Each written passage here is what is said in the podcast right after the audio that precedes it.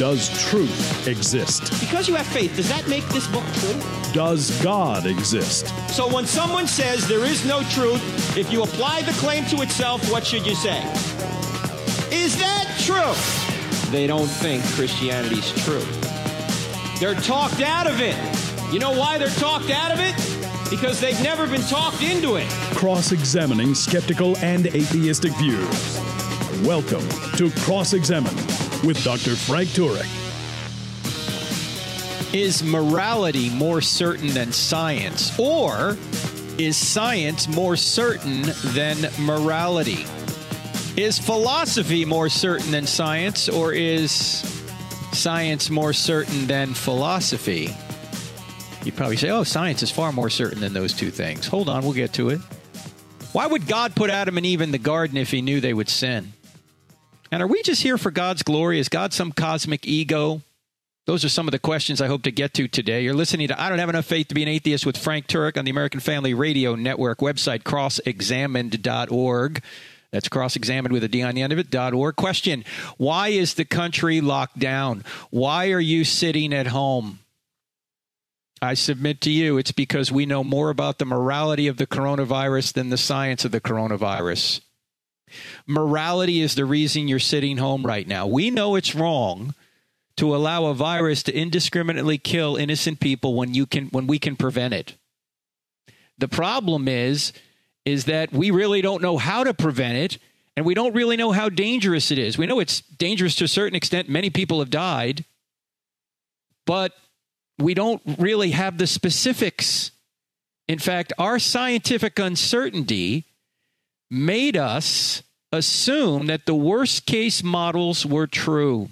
When this whole, whole thing started, we were at 2.5 million deaths based on the models. Then we said, okay, if we do social distancing, we lock down the country, anywhere between 100 and 100,000 and 240,000 would die. In fact, Dr. Birx at uh, on March 29th at the White House conference said, at the press conference said, if we do everything perfectly, we might, we might be at the lower end of that range, 100,000 to 240,000. Well, it looks like that we're going to be well under that, thankfully. So, why why weren't the models better? Why didn't they give us better data? Because we didn't have enough data going in. If we knew the science better, the entire nation would probably not be in lockdown. Manhattan might be, but not Montana. See, we know the morality better. We're more certain that it's wrong to allow innocent people to die when you can prevent it than we are about what actually makes innocent people die and how it how it spreads and and and and how dangerous it is. Because look, look all the assumptions that went into these models, the transmission rates. We don't we don't really know what they are. We they seem the transmission rate says, seems to be higher than the flu because we don't have any antibodies for the coronavirus. At least when it, this whole thing started, we do now. But we don't really know how, how contagious it is. It's obviously contagious to a to a, a relatively high degree. We just don't know how much. And so the models had to had to guess. We don't know the number who are asymptomatic. Although in recent days we've discovered, it seems, both from data from California and data from New York, that a lot more people have this than we originally thought maybe by an order of magnitude of between 50 and 85. In other words, 50 times to 85 times more people have this than we think, which means what? Well, it means that most of the people who get this have either no symptoms or mild symptoms. And that means the death rate of the coronavirus is much less than we think. Doesn't mean it's not dangerous, but it's less than we originally thought. Let me put it that way. And so I, I asked Dr. Dan, who we've had on this program several times, as you know, the medical doctor, about this. I said, as one uh, commentator, a- after he ran the numbers, said the death rate was about 0.75%. 0.75%. He, I asked Dr. Dan, so if the death rate is really point or 0.75% and much less for younger and those without other conditions, we should open everything up and continue to practice social distancing while, while isolating the vulnerable. He said, exactly.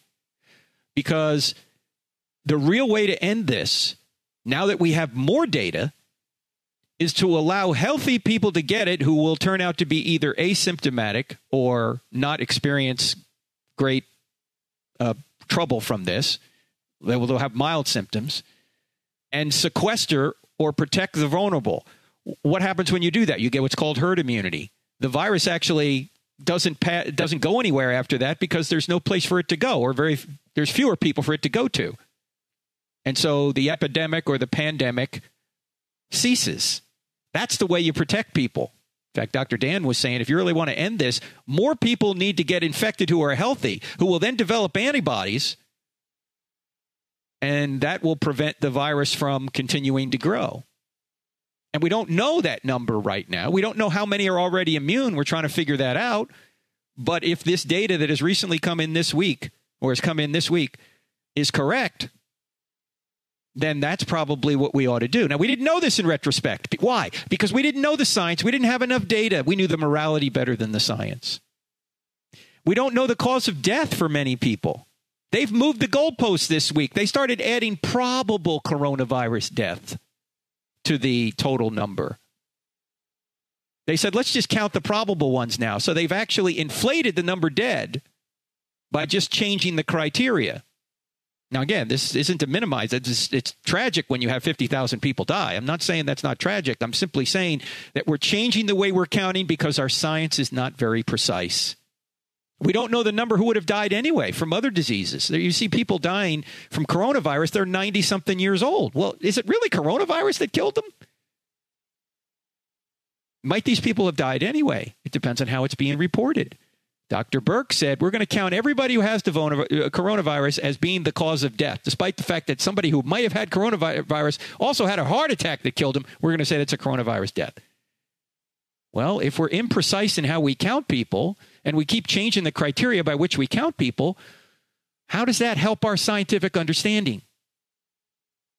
There are many things we don't know. We, we don't know how, how easily it transmits via the air. We don't know the impact of warmer weather. We assume if it's like other coronaviruses, the warmer weather is going to make it much less prevalent.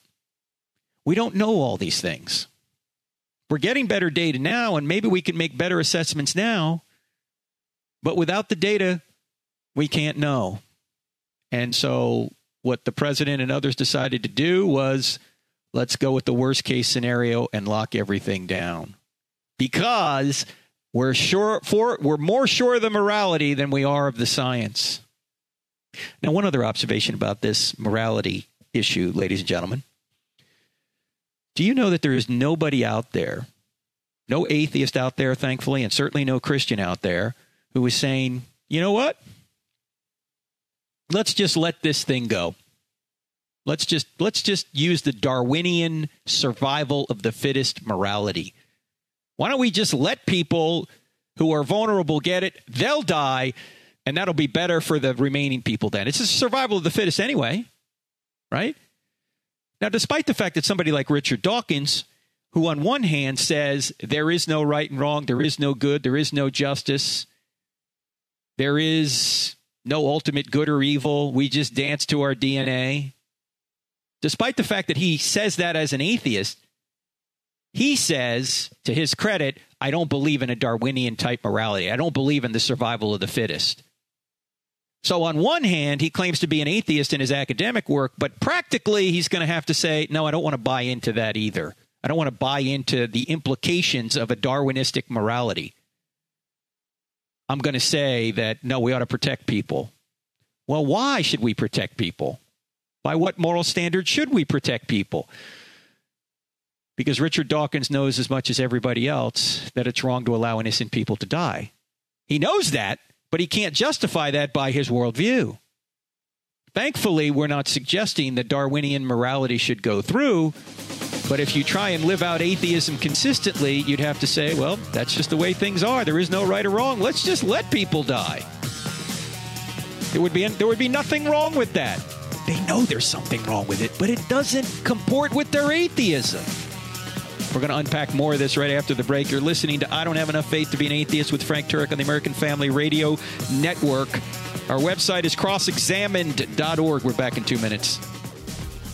Friends, can you help me with something? Can you go up to iTunes or wherever you listen to this podcast and give us a five star review? Why?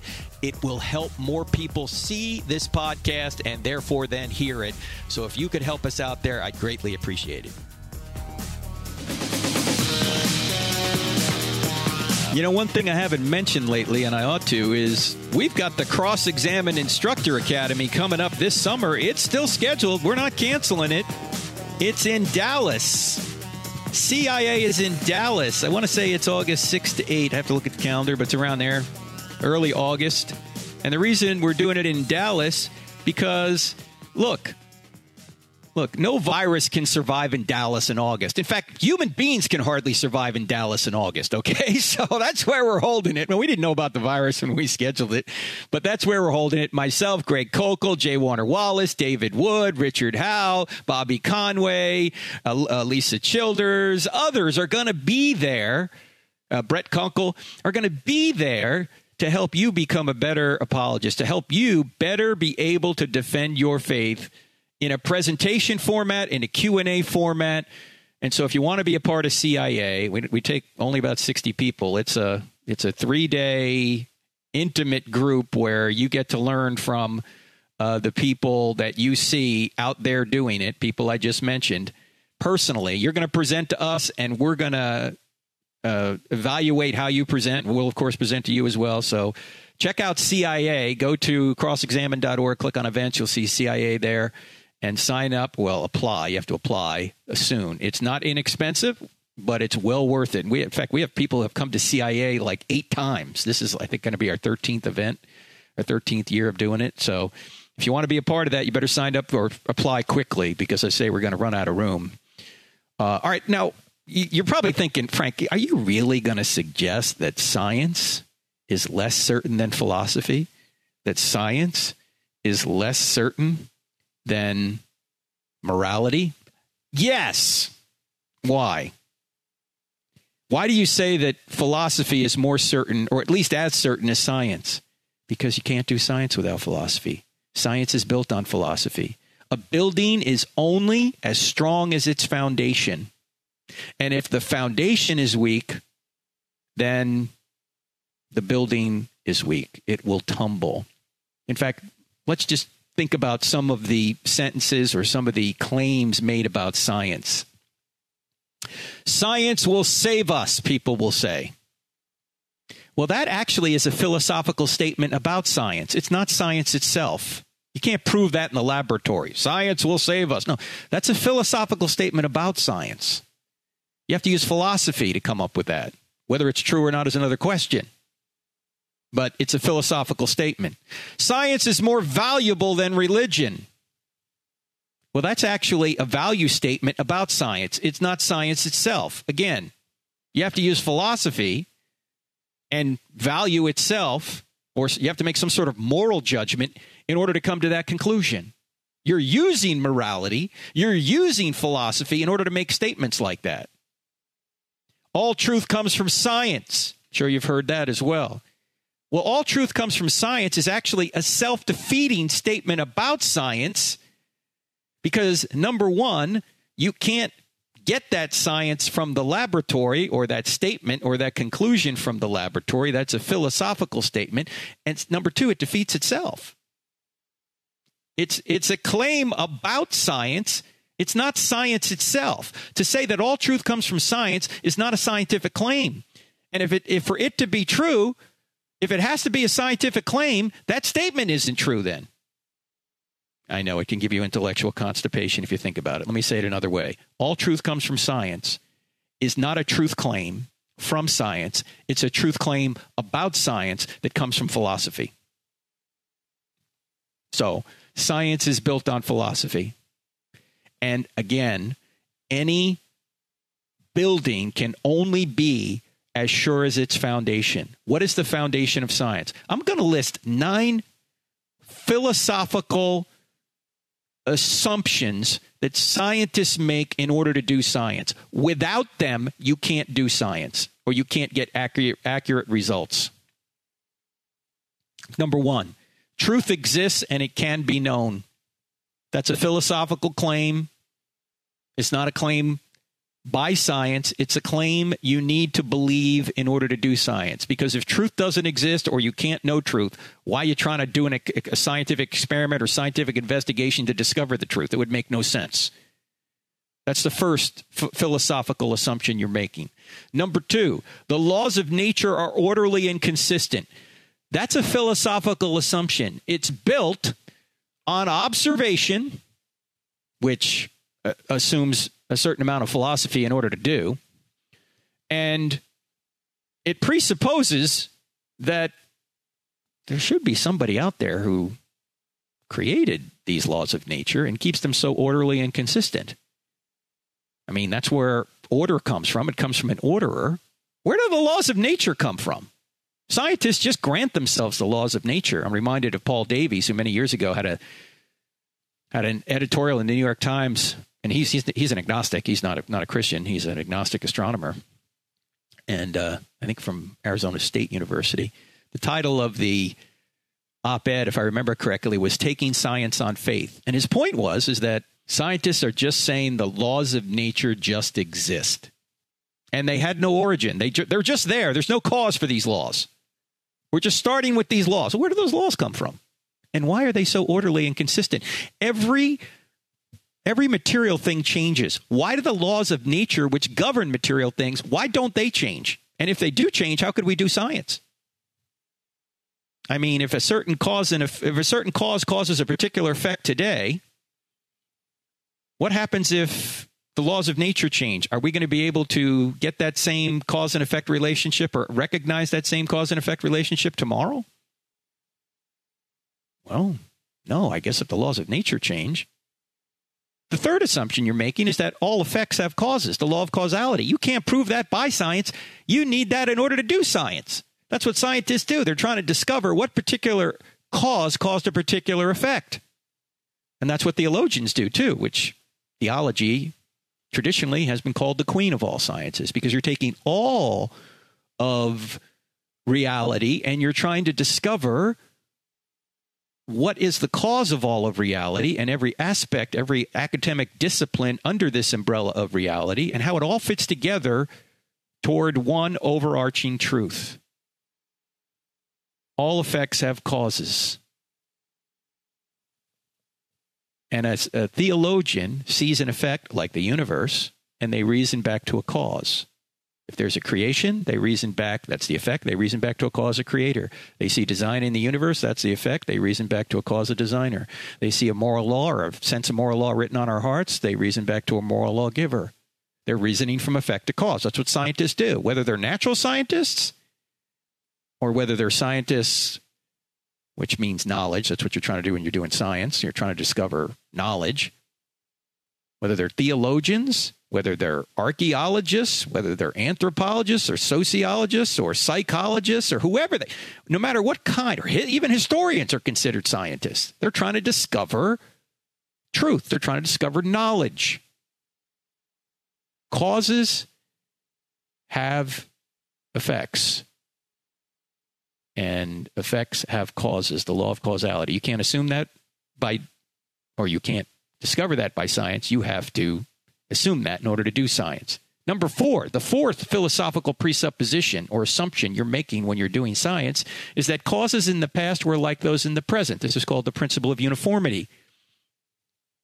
And this says that if you find an effect today that had a particular cause, that the same kind of cause must be responsible for that same effect, say, a thousand years ago. So if you come across the Rosetta Stone in Egypt and you, you see there's three kinds of languages engraved into this rock, and uh, you say, well, what could have caused that? Well, today you know that to put languages into rock, you got to have an intelligent being to do so. You got to have, you know, a mind to actually create, a human being to create those etchings in the rock. So we're going to say that because today it requires an intelligent being to create inscriptions in a rock, the Rosetta Stone must have been created the same way because causes in the past were like those in the present. If we can't assume the principle of uniformity, we can't get at the past because we can't go back in and witness the past directly. All we can do is look at the clues left over and assume that the same kind of effect had the same type of cause back then like it does now. Principle of uniformity. Can't prove it by science. It's a philosophical presupposition. Fifth assumption you're making when you're doing science. Our senses are giving us ac- accurate information about the real world. That's called realism. Now, this should not happen on atheism. Why? Because if your mind doesn't really exist, you just have a brain, and your brain is controlled completely by the laws of physics, you shouldn't believe anything you think. You're just a moist robot, as, as I've said a million times on this show. Yet our senses can give us accurate, accurate information about the real world, and our mind can know these things. That's an assumption that scientists make. They have to make, otherwise, they can't do science. They, they can't get any data for their experiments or their historical investigation without their senses. So you have to assume your senses are reliable. Number six, you have to assume that the immaterial laws of logic and mathematics apply to the material world. Why, why should they? Where do these immaterial laws come from? Years ago, Eugene Wigner had an article called The Unreasonable Effectiveness of Mathematics. Say, why? Why can we describe external reality by mathematics? He didn't have any answer. He wasn't a theist. Well, the answer, I think, is is because God set up this orderly world based on his orderly nature, and so mathematics does apply to the world, just like the laws of logic apply. That's better explained by theism than atheism. And you need those laws in order to do science. You can't prove them by science. You can't prove the laws of logic by, by putting them in a test tube or the laws of mathematics. You need those laws in order to do science.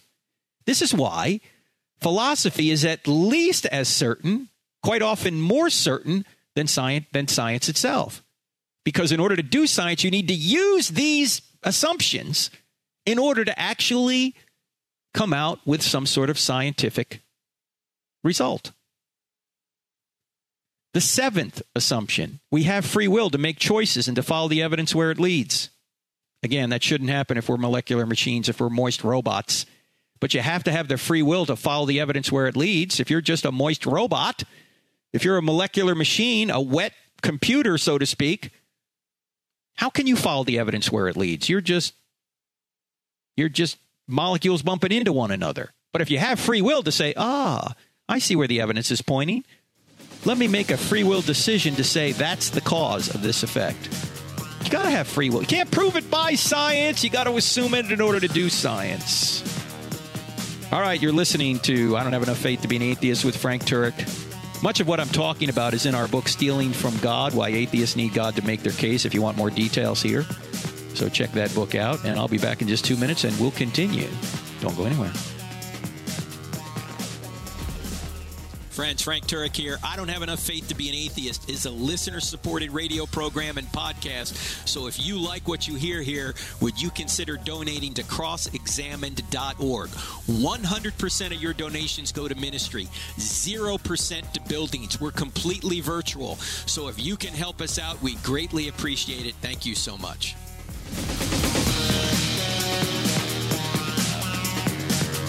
Today, we're talking about why science depends on philosophy, and for that reason, philosophy is at least as certain, if not more certain, than science itself. And we've talked about a number of reasons why science is built on philosophy. We've given seven so far. Here's number eight. The number eight, or the eighth assumption we make when we're doing science, is that we can make rational inferences from the scientific data to establish true premises and then draw valid conclusions. When we're doing a scientific investigation or an experiment, we're assuming that we can get good data from that and then apply that data to the real world, in other words, and make these true or valid conclusions. Why can we do that again? That's better explained by theism, an ultimate mind, than nothingness or just molecules bumping into one another. And then the ninth assumption we make when we're doing science, which can't be proven by science, but affects the outcome, is that we should report our results accurately. In other words, objective, moral values and obligations exist. We ought to be honest when we're doing science. You can't prove that by science. You need to bring morality to science. You can't put morality in a test tube. You can't get morality from a test tube. You have to be moral in order to get the right results. Because if you fudge your data or you fudge the results because you want to get a certain result, you're going to get, obviously, a bad scientific conclusion. You see, science can tell you how to build a bomb, but science can't tell you whether or not you ought to use it. That's a moral question. Morality is more certain than the scientific result you're getting because you have to use morality in order to get the scientific result you're trying to get. It's at least as certain, if not more. In fact, you know with more certainty that torturing babies for fun is wrong than you do how than than your assessment of how electrons work. You're more certain about that. In fact, J.P. Moreland made that case uh, on our show here last year when he talked about his book on scientism. He says there have been four different views of electrons in the past hundred years. You know how they op- actually work, theories of electrons. He said I can see us coming up with maybe a more precise theory of electrons 50 years from now. I can't see us changing our view, however, on the question is it right to torture babies for fun? We're all going to still know 50 years from now that torturing babies for fun is wrong. And even if we're brainwashed to believe otherwise, it would still be wrong to torture babies for fun. But, you know, we might change our scientific assessment of electrons because science is tentative morality on the big issues isn't. It's not tentative to say you ought not murder people. It's not tentative to say you ought not torture babies for fun. These are not tentative. It's not tentative that you ought not rape people. We know that. And any argument for atheism will, will be built on weaker premises than the moral intuitions that those things are wrong. That's what Louise Antony admitted, an atheist. She admitted in her debate with William Lane Craig. And oh, by the way, did you see the show with William Lane Craig on Friday? The Hope One show? Dr. Craig uh, came on and uh, I asked him a bunch of questions. He answered a bunch of questions, and you answered, the audience asked him a bunch of questions as well. It's an hour long show. It's on our YouTube channel, crossexamined.org, also our Facebook page. Share that with others. Uh, the Hope One show. We try and bring you every day at 11:30 a.m. to bring you hope during this lockdown period. Hope you can join us. Scheduled for this week, we've got people like, uh, let's see, David Wood, J. Warner Wallace, Alisa Childers, Max McLean, others. Hope you can join us. So the point here is, is that we should report our results accurately. That's the ninth assumption we make. In order to do science, you can't prove this by science. You need those things in order to do science. So scientists rely on all these truths at all stages of the scientific process before, during, and after gathering data or doing an experiment. All of these philosophical assumptions are taking place. And in order to interpret the data, that takes a mind, a free will mind that can rationally follow the evidence where it leads. An honest mind that's not going to fudge the data. One study showed that at least a third of scientists had fudged data to get the results they want. A third! Now, those are just the, the people that admitted it. Maybe that's higher. Now, I'm not trying to impugn all scientists, don't get me wrong. I'm simply saying that scientists are just like everybody else. We're fallen creatures, and we might be tempted to fudge data to get the result we want, to get the grant money we want, or to get the uh, result we want for our particular client, or because we have an ideological bias. So, philosophy is more certain than science. If it wasn't, you wouldn't be sitting home right now. Because as we learn more and more about the coronavirus, as deadly as it is, it's not deadly to everyone.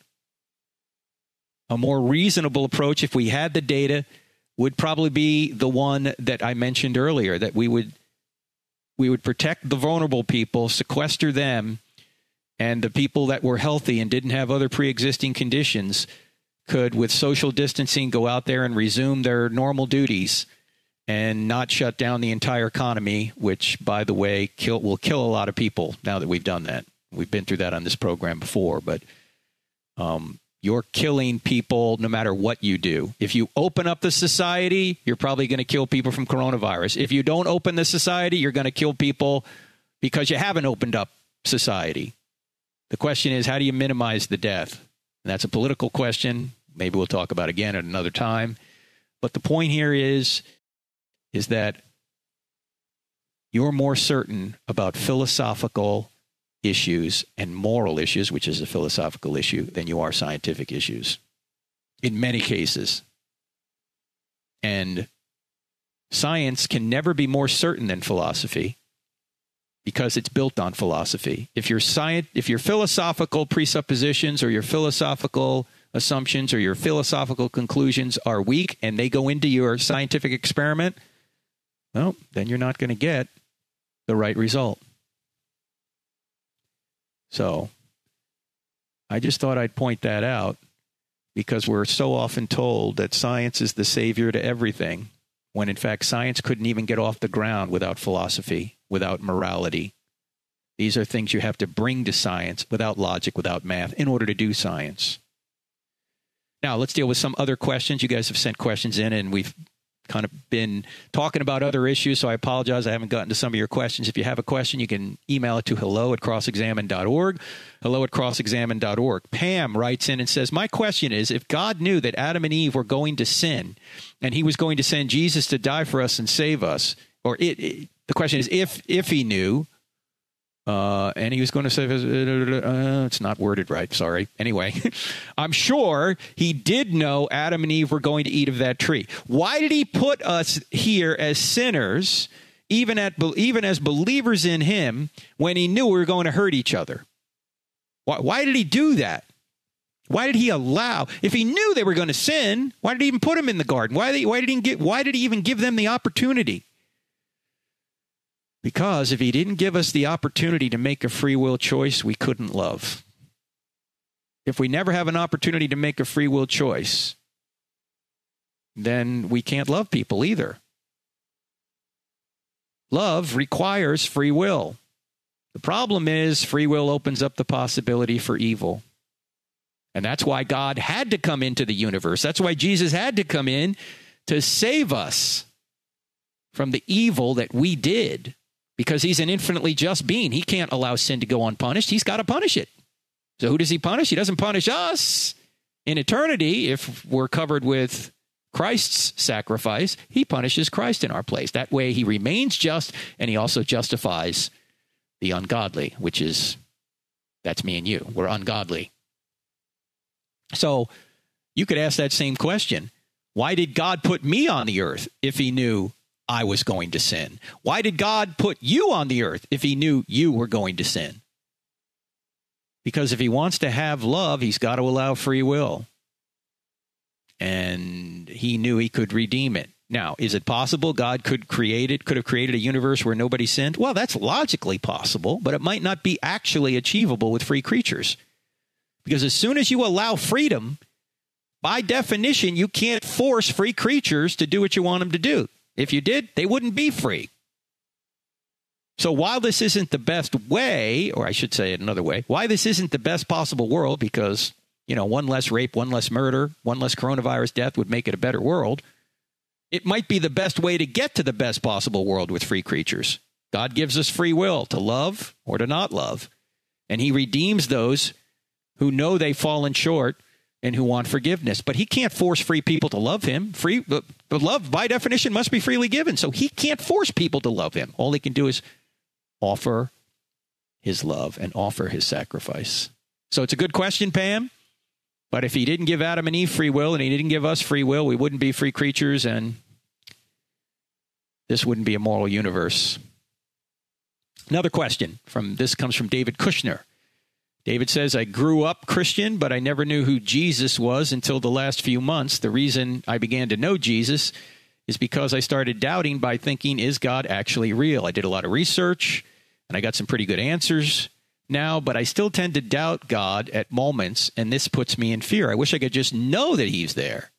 In my heart, I always say that I know God exists, but I still have doubts. Any advice would you mean would mean everything to me? Well, first of all, one of the problems here, David, and yeah, everyone struggles on occasion with this, is the fact that your psychology will not tell you whether or not something is true, whether or not God exists or anything else is true. The evidence will. Your psychology can change.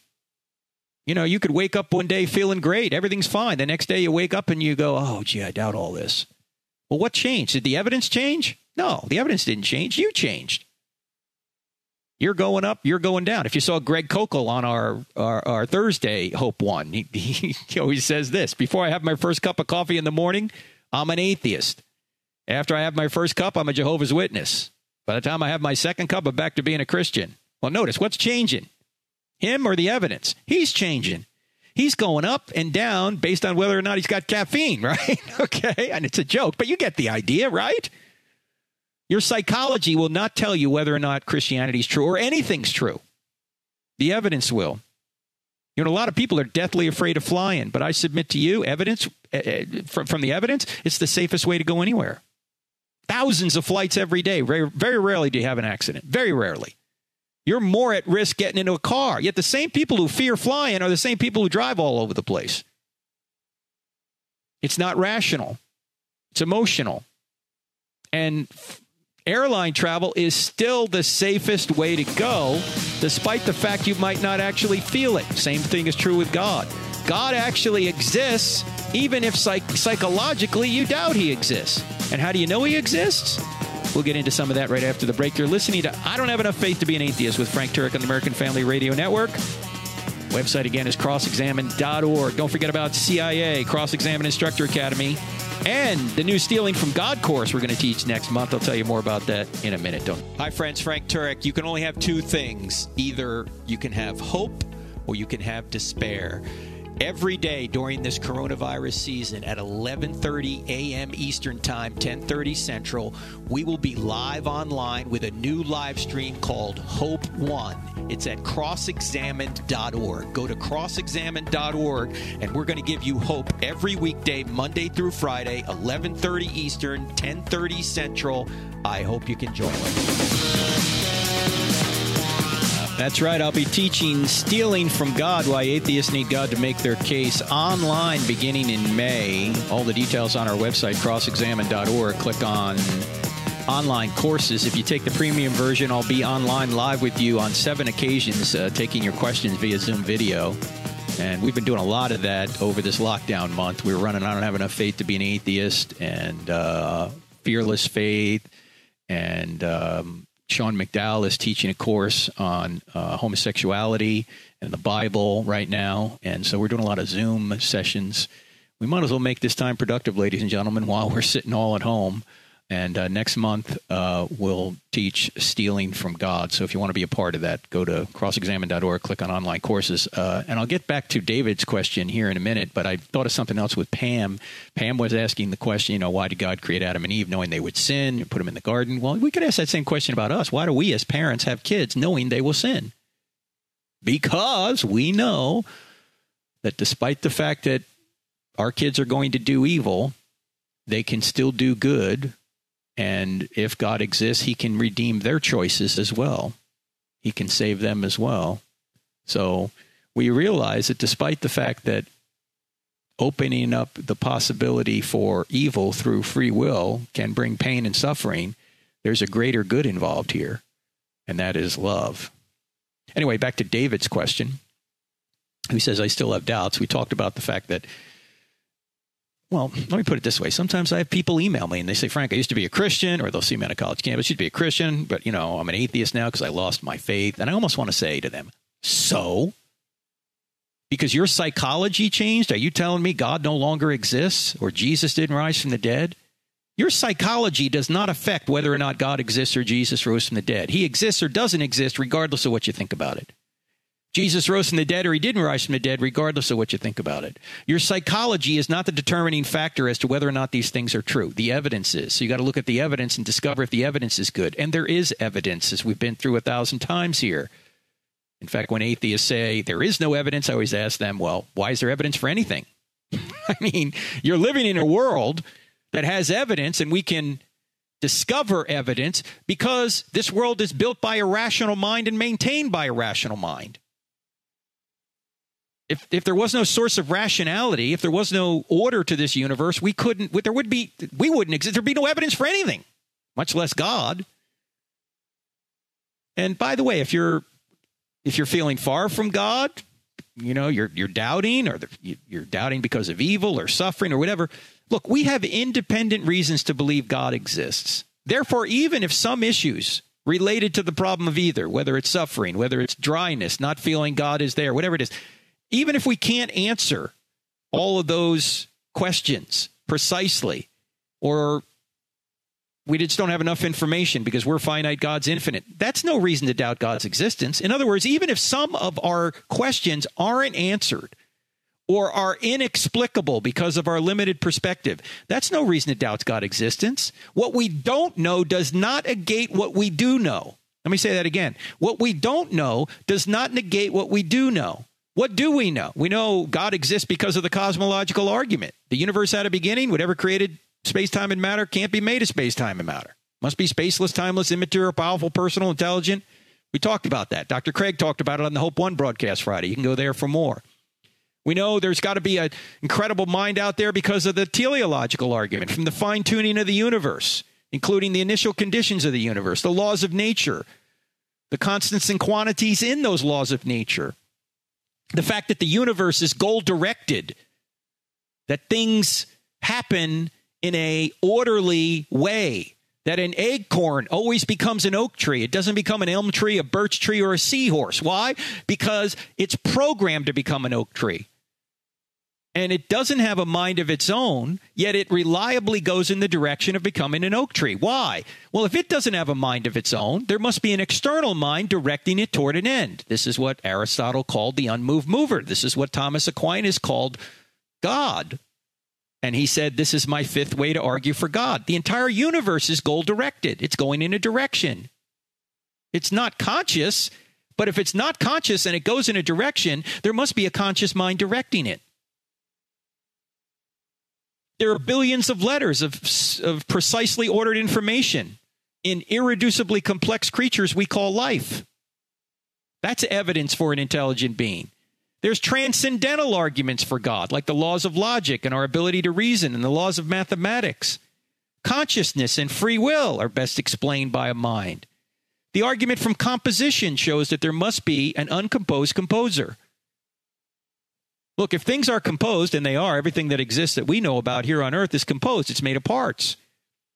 Well, anything that's composed is put together by a composer. But you can't go on an infinite regress of composers. You got to get back to an uncomposed composer, an uncreated being, a being that we would call the great I am, the being that just bees, the being whose essence equals his existence. He's not composed, he's simple, he has no parts, he's uncomposed and he's put everything that is composed together. The, the argument from Old Testament prophecy, and of course, the New Testament and the resurrection. These are independent arguments that point to one ultimate cause God, a spaceless, timeless, immaterial, powerful, personal, moral, intelligent creator who created and sustains all things. That being actually exists based on the evidence. Again, we're reasoning from effect back to cause. And because you feel dry about it or because your psychology changed, that doesn't change any of these arguments.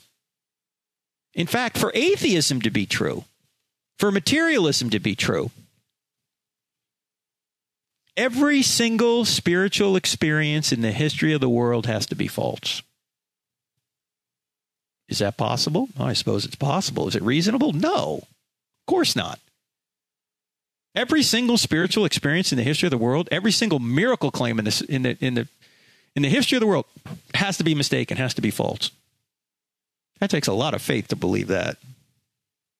So, not knowing why God does certain things does nothing to defeat the solid arguments we already have for God's existence. And in fact, one of the arguments we have for God's existence is evil itself.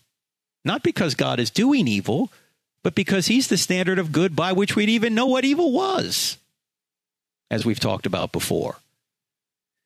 So if you think it's evil that God doesn't reveal himself to you more directly or more persuasively or in more ways, you're actually presupposing a standard that this God ought to do this. Well, where are you getting this ought from?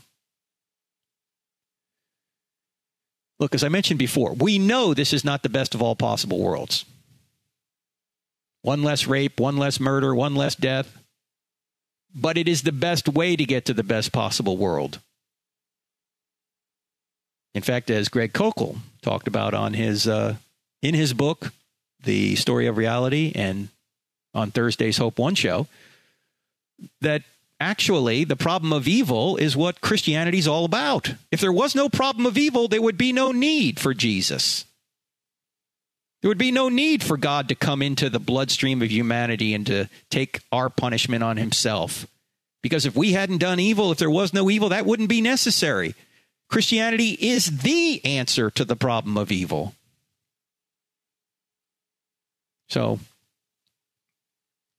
this is the best way to get to the best possible world. And one of the things we're trying to do, the purpose of life is to know God and to make him known. And when we say no, we don't just mean intellectually, we mean volitionally, volitionally, to know him personally and to become more like him. And actually, sometimes that takes pain, as we've talked about before.